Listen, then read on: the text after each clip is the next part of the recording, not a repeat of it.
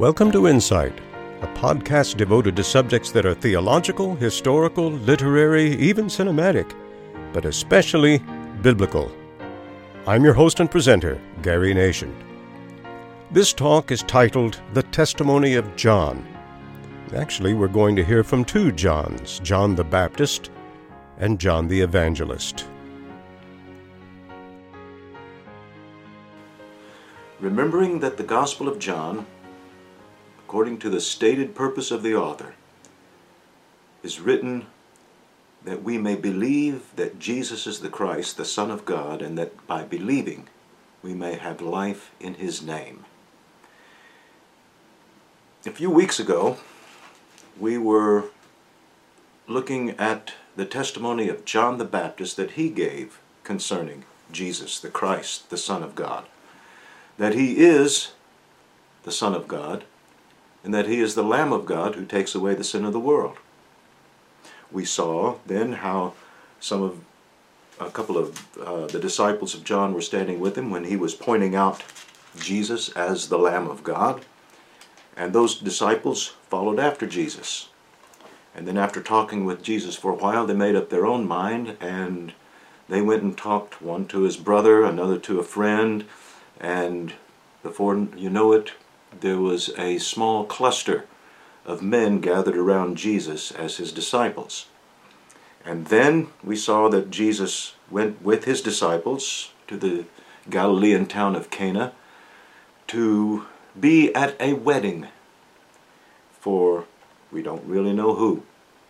There at that wedding, for we don't know who, his mother, at his mother's request, he performed what turned out to be the first sign of his ministry, a sign that pointed to who he was.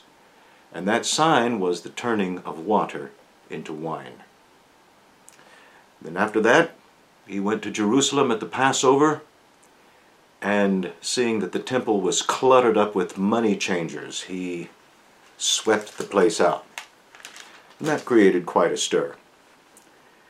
And when he was at Jerusalem at the Passover feast, it says, Many believed in his name when they saw the signs that he was doing, but Jesus on his part did not entrust himself to them because he knew all people and needed no one to bear witness about men because he himself knew what was in man. That's chapter 2, verses 23 through 25. And in chapter 3, we see that Jesus met at, in the evening with a leader of the Jewish people a man named Nicodemus who came to him by night, partly possibly to be hid and partly because it was the most convenient time for anybody to meet with Jesus at that point. And Jesus gave him the stunning word that if you want to enter the kingdom of God, if you want to even see the kingdom of God, you are going to have to be born again. And that is not something that you can do. That which is born of the flesh is flesh. That which is born of the Spirit is Spirit.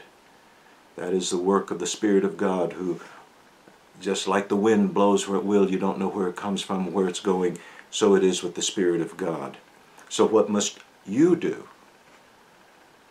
Well, as Moses lifted up his serpent, his, the serpent in the wilderness, even so must the Son of Man be lifted up, that whoever believes in him will, may have eternal life.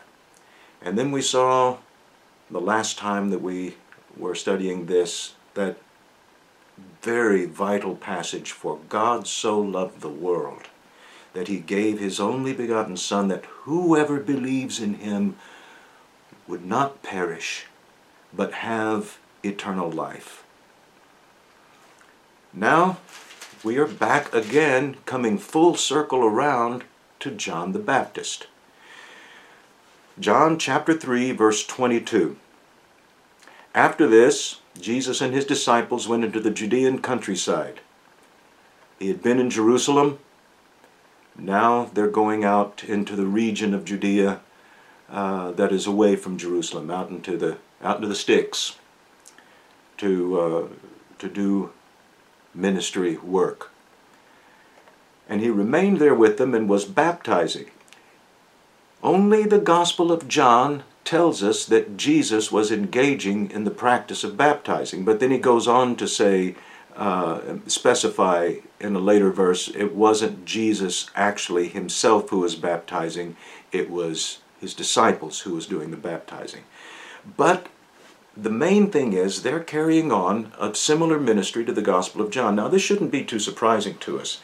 In Matthew and Mark and Luke, we're told that the message of Jesus as he began to preach was identical to that of John, which is repent for the kingdom of God is at hand. So it's not it shouldn't be surprising to us also that he also engaged in the practice of baptizing people. But it says John also was baptizing at Aenon near Salim because the water was plentiful there and people were coming to be baptized. We're not sure where any of these places are. History has swallowed them up. Um, but uh, we can make some guesses based on the uh, clues. It had to be a place where water was plentiful, and there, there are some possibilities of all that. The main thing is that Jesus was, Jesus and his disciples were one in one area, and John and his disciples were in another area, but they were both essentially doing the same kind of thing. It seems like at this point. And the gospel writer tells us in verse 24, for John had not yet been put into prison. That's significant because in terms of the time here that we are, because uh, Matthew and Mark are explicit that Jesus did not begin his great Galilean ministry until after the imprisonment of John. Uh, Luke isn't quite so specific, but still it seems pretty clear that uh, Jesus' great Galilean ministry was coming around this time that was after the imprisonment of John. But this is a time, this is a, a, a stretch of work that Jesus is doing in his early preaching, which is, which is before John was put into prison by uh, Herod Antipas. So uh, that's, that's an important thing. It is only John who tells us of these early days of Jesus' ministry. It's only John who tells us that Jesus had any kind of ministry early on in his ministry in the, in the area of Judea. It's only John that tells us that Jesus was doing baptizing work. And it's only John that tells us that Jesus is doing anything before he entered into his great Galilean ministry after the imprisonment of John. John was still active at this time.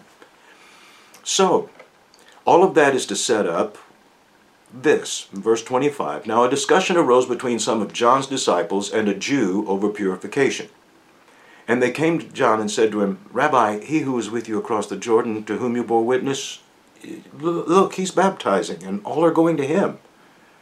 John answered, A person cannot receive even one thing unless it is given him from heaven. You yourselves bear me witness that I said, I am not the Christ, but I have been sent before him. The one who has the bride is the bridegroom. The friend of the bridegroom, who stands and hears him, rejoices greatly at the bridegroom's voice. Therefore, this joy of mine is now complete. He must increase, and I must decrease. Okay, what's going on here? Verse 25 says a discussion arose between John's disciples, some of, some of John's disciples and a Jew over purification.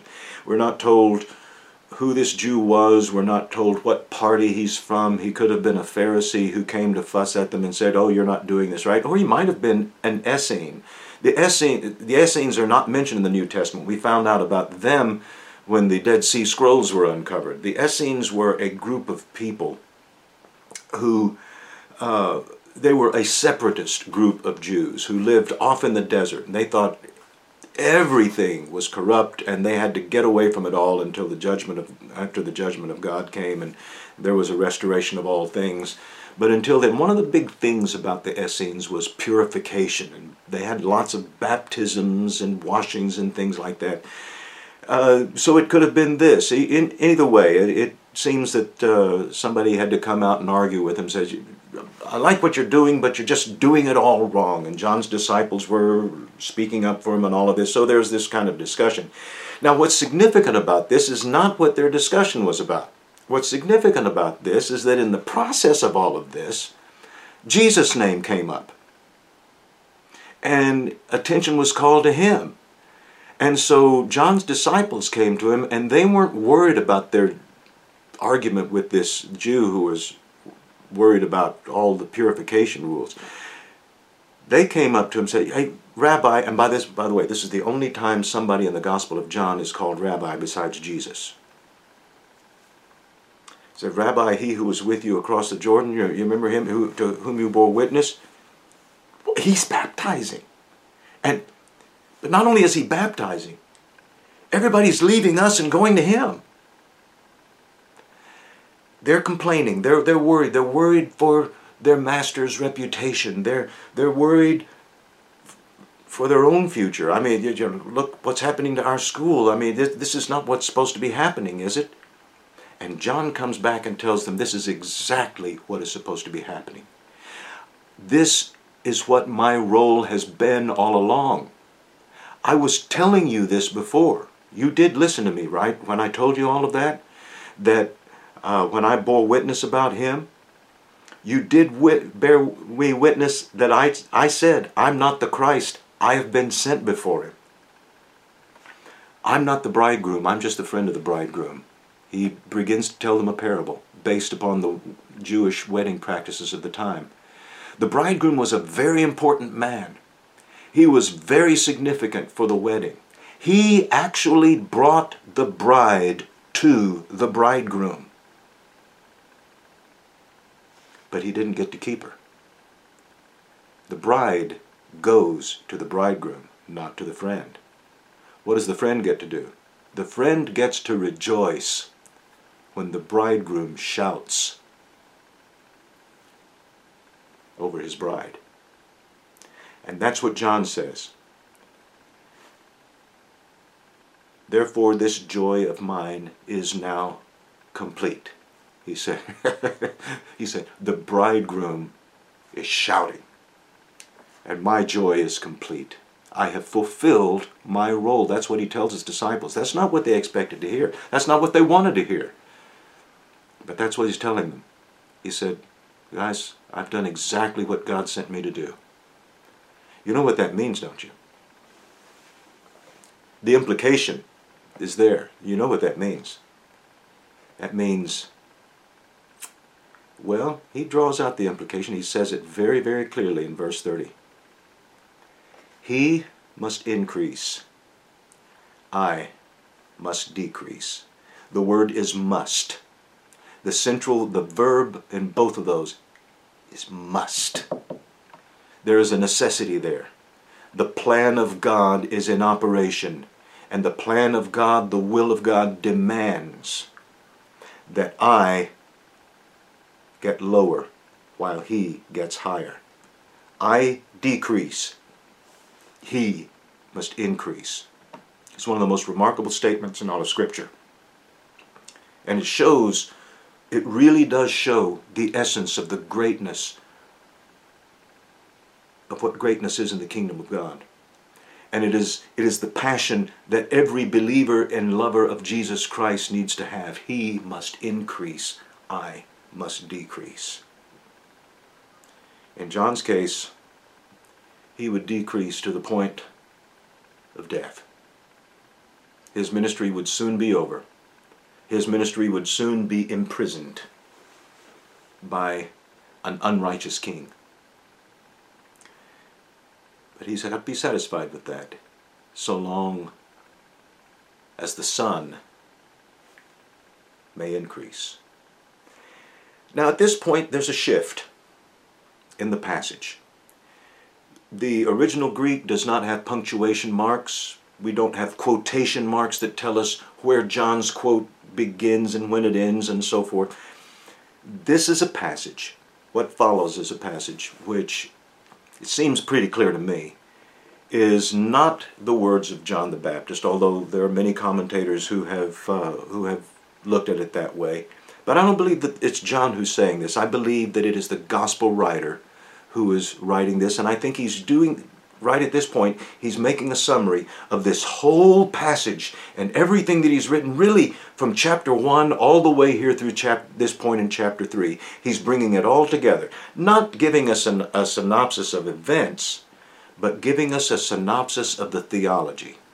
What is it that he wants us to hear that will reveal to us and point us to the fact that Jesus is the Christ, the Son of God, and that by believing in him we may have life in his name. He, he's going to say it. He's going to spell it out very clearly right here. And that's what makes this a crucial passage in the gospel.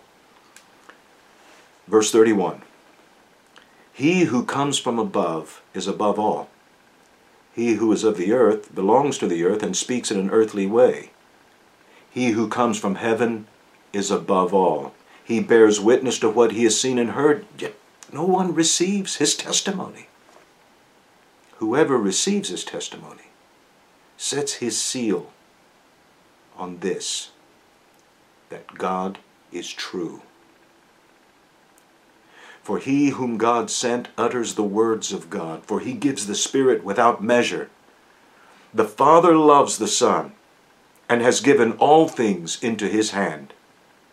Whoever believes in the Son has eternal life.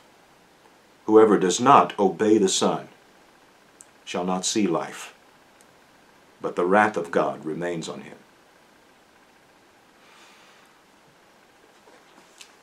Let's draw out the passage, the meaning of the theology of this passage that wraps up this whole section of Scripture. Everything that we've studied up until this point is wrapped up in this passage. So let's see how we can package it. So let's see how we can uh, express it. Let's give this passage right here the title Jesus Above All. All right? Jesus above all. He is above all because of his origin. He is above all because of his testimony. And he is above all because he is the Son of the Father. And therefore, because he is above all, our relation to him is absolutely crucial to our eternal destiny. All right, let's draw this out. Jesus is above all because of his origin. He who comes from above is above all. He who is of the earth belongs to the earth and speaks in an earthly way, but he who comes from heaven is above all. There is a, a belief that goes back uh, in the Western world, it goes back to the uh, ancient philosophy of Stoicism which was current in the Greek world in the days of John, that uh, human beings had an existence before their birth, that they existed with the one uh, life principle, and that their souls existed before they were born, and their souls came into the world when they were born and then they lived out their lives, and then after they died, their, their souls would return back into the oneness of, of soulishness and so forth. Well, that doctrine has been picked up in various forms by different sects, some of which uh, bear the name of Christian, and but it is not a Christian doctrine. There's nothing in the Bible about that. In no more than there is any doctrine of reincarnation or passage of the soul from one age to another. Listen, your soul did not exist until you were conceived. Your soul did not be, begin to exist before conception. Was, did not, was not created until the time of your conception. So do not be distracted by that. There is only one who has entered this world from a pre existent state. There is only one man who has come into this world who lived before he was born. And that is Jesus, the Son of God. And here John speaks of, once again, as he did in chapter 1, of his pre existence. He is from heaven. He comes from above, and because he is from above, he is above all. Because he, he is from heaven, therefore, he is greater than the greatest of earth. There's uh, an interesting way of phrasing this. Let, let me read you how a literal translation from the Greek of this passage. He who is of the earth is of the earth and speaks of the earth. When it says speaks of the earth, it's not talking about about the earth, it speaks you know, that's not the subject matter. That is the source and origin of his speech. He who is of the earth is of the earth. That is, he who is of the earth is earthly. He is earthbound. It's like when he says that which is born what that which is born of the flesh is flesh. That which is born of the spirit is spirit. That which is of the flesh is belongs to the flesh. That which is of the spirit is spirit. That which is of the earth is earth. That which is of heaven is heavenly. There is a philosophy that is strongly held, well, an overall philosophy and worldview strongly held in our present day of humanism. Humanism is quite proud of being of the earth. And that is, and that is it is materialistic. Nothing exists except matter. Well, the Bible is very clear.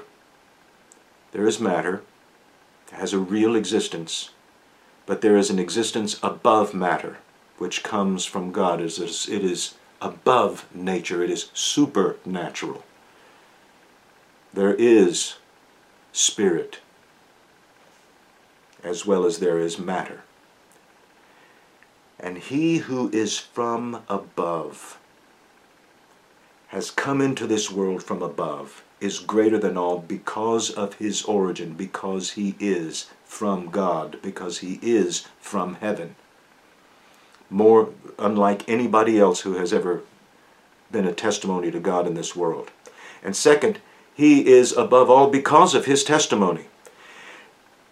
He knows by experience, because he is from heaven, he knows by experience what no earthly person can know.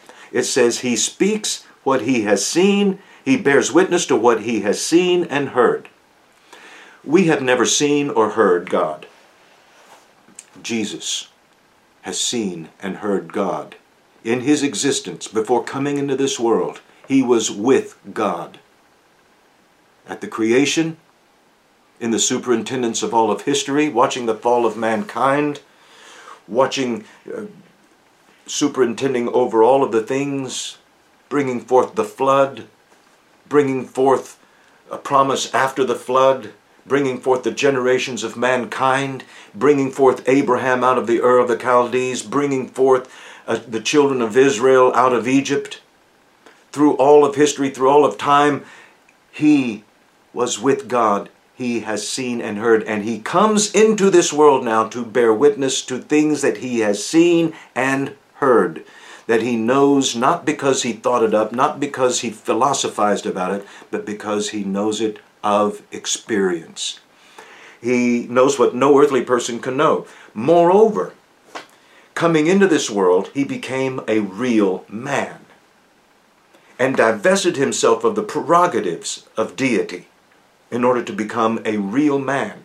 And therefore, he became absolutely dependent upon his heavenly Father.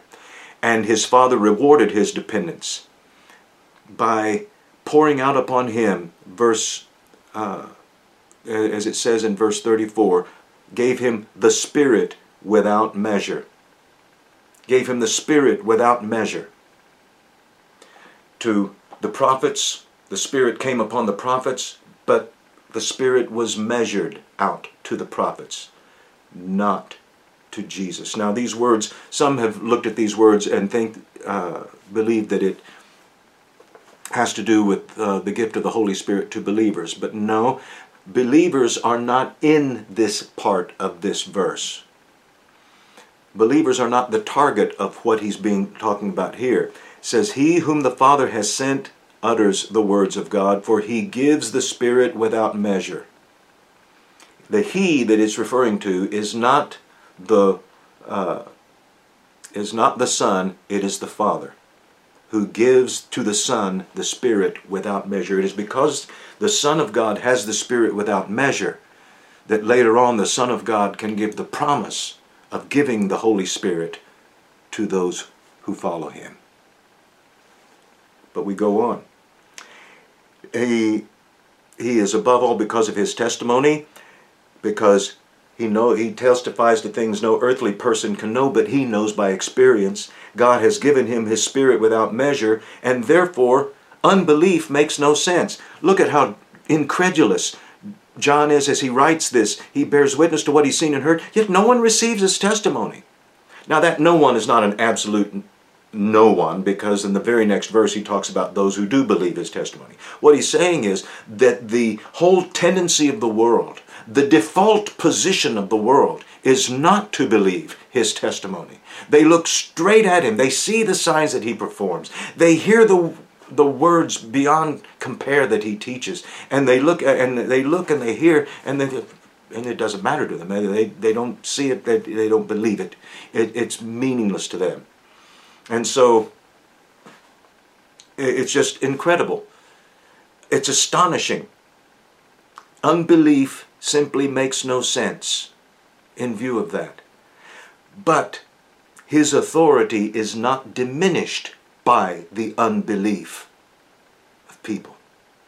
That's the key there.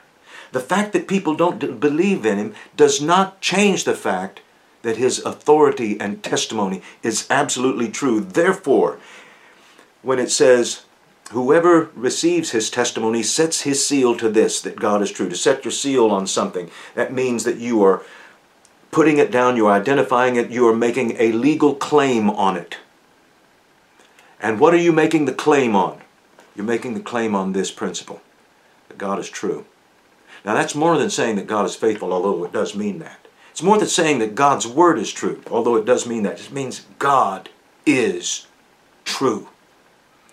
It is laying a claim on the reality of God that is brought to us through Jesus Christ. Now, whoever believes that, whoever believes his testimony, is not doing anything, anything absolutely remarkable. What's remarkable is that people don't believe it. It's not really remarkable that they do. Because all in the world that they're doing is believing the obvious. It's laying hold and acknowledging the obvious that God is true. If every man is a liar, God is true. Third, Jesus is above all because of his origin, because of his testimony, and because he is the Son of the Father. For he, the Father loves the Son and has given all things into his hand. Now we're told in John 3:16 that God so loved the world that he gave his only son. But now we are told very very explicitly something that we were also already told earlier uh, in chapter 1 and it, it is strongly implied but now it is just laid out here explicitly. The Father loves the Son the gift of love that God has given to the world of His Son is predicated on the fact that He loves His Son. There is a love relationship between God the Father and God the Son. God the Son does not do things simply because He is slavishly obedient to the Father.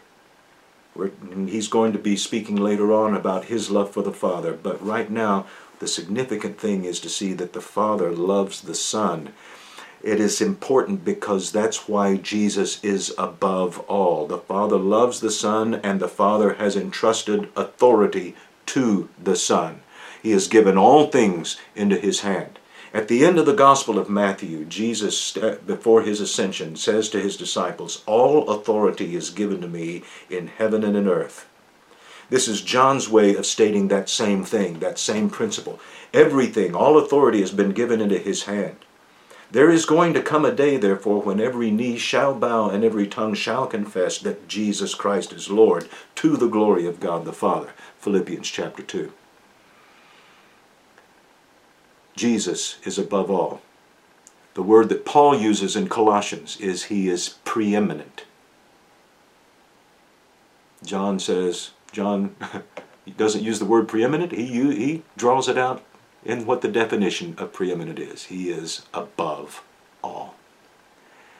Therefore, our relationship to Jesus, the Son of God, is absolutely crucial to our eternal destiny. Whoever believes in the Son has eternal life. Period. Whoever does not obey the Son shall not see the life, but the wrath of God remains on him. Period.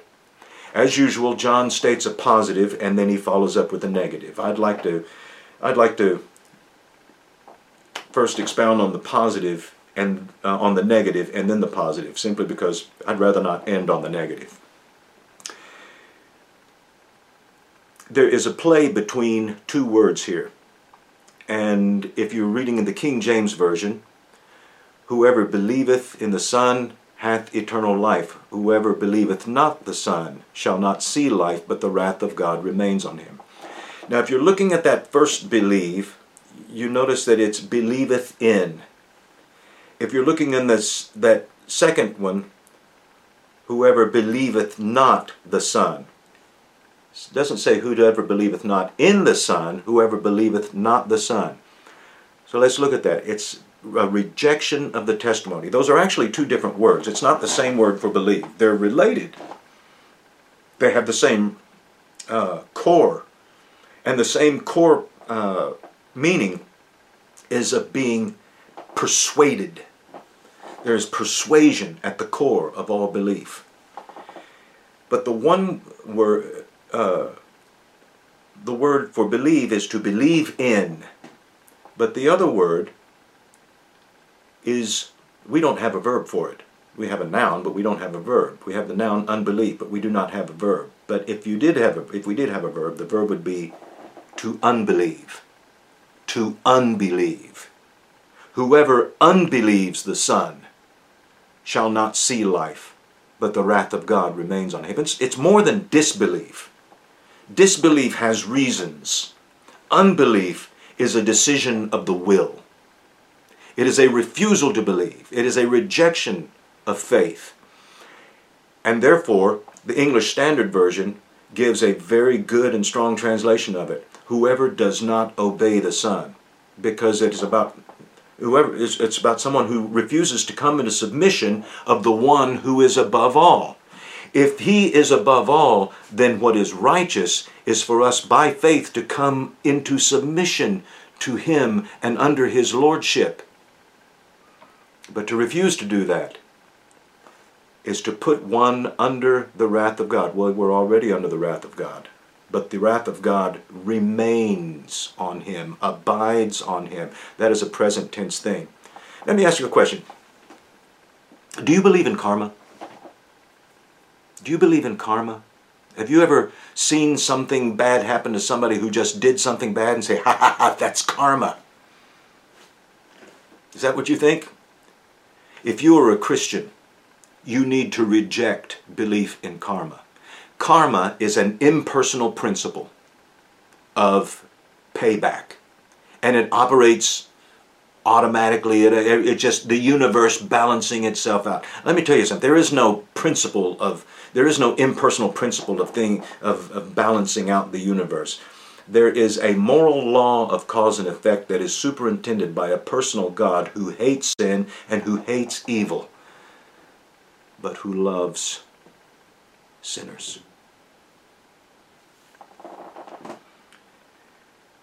And in his loving kindness and long suffering and in his mercy, he withholds his wrath. But make no mistake, God will destroy evil there will come a day in which evil will be destroyed forever.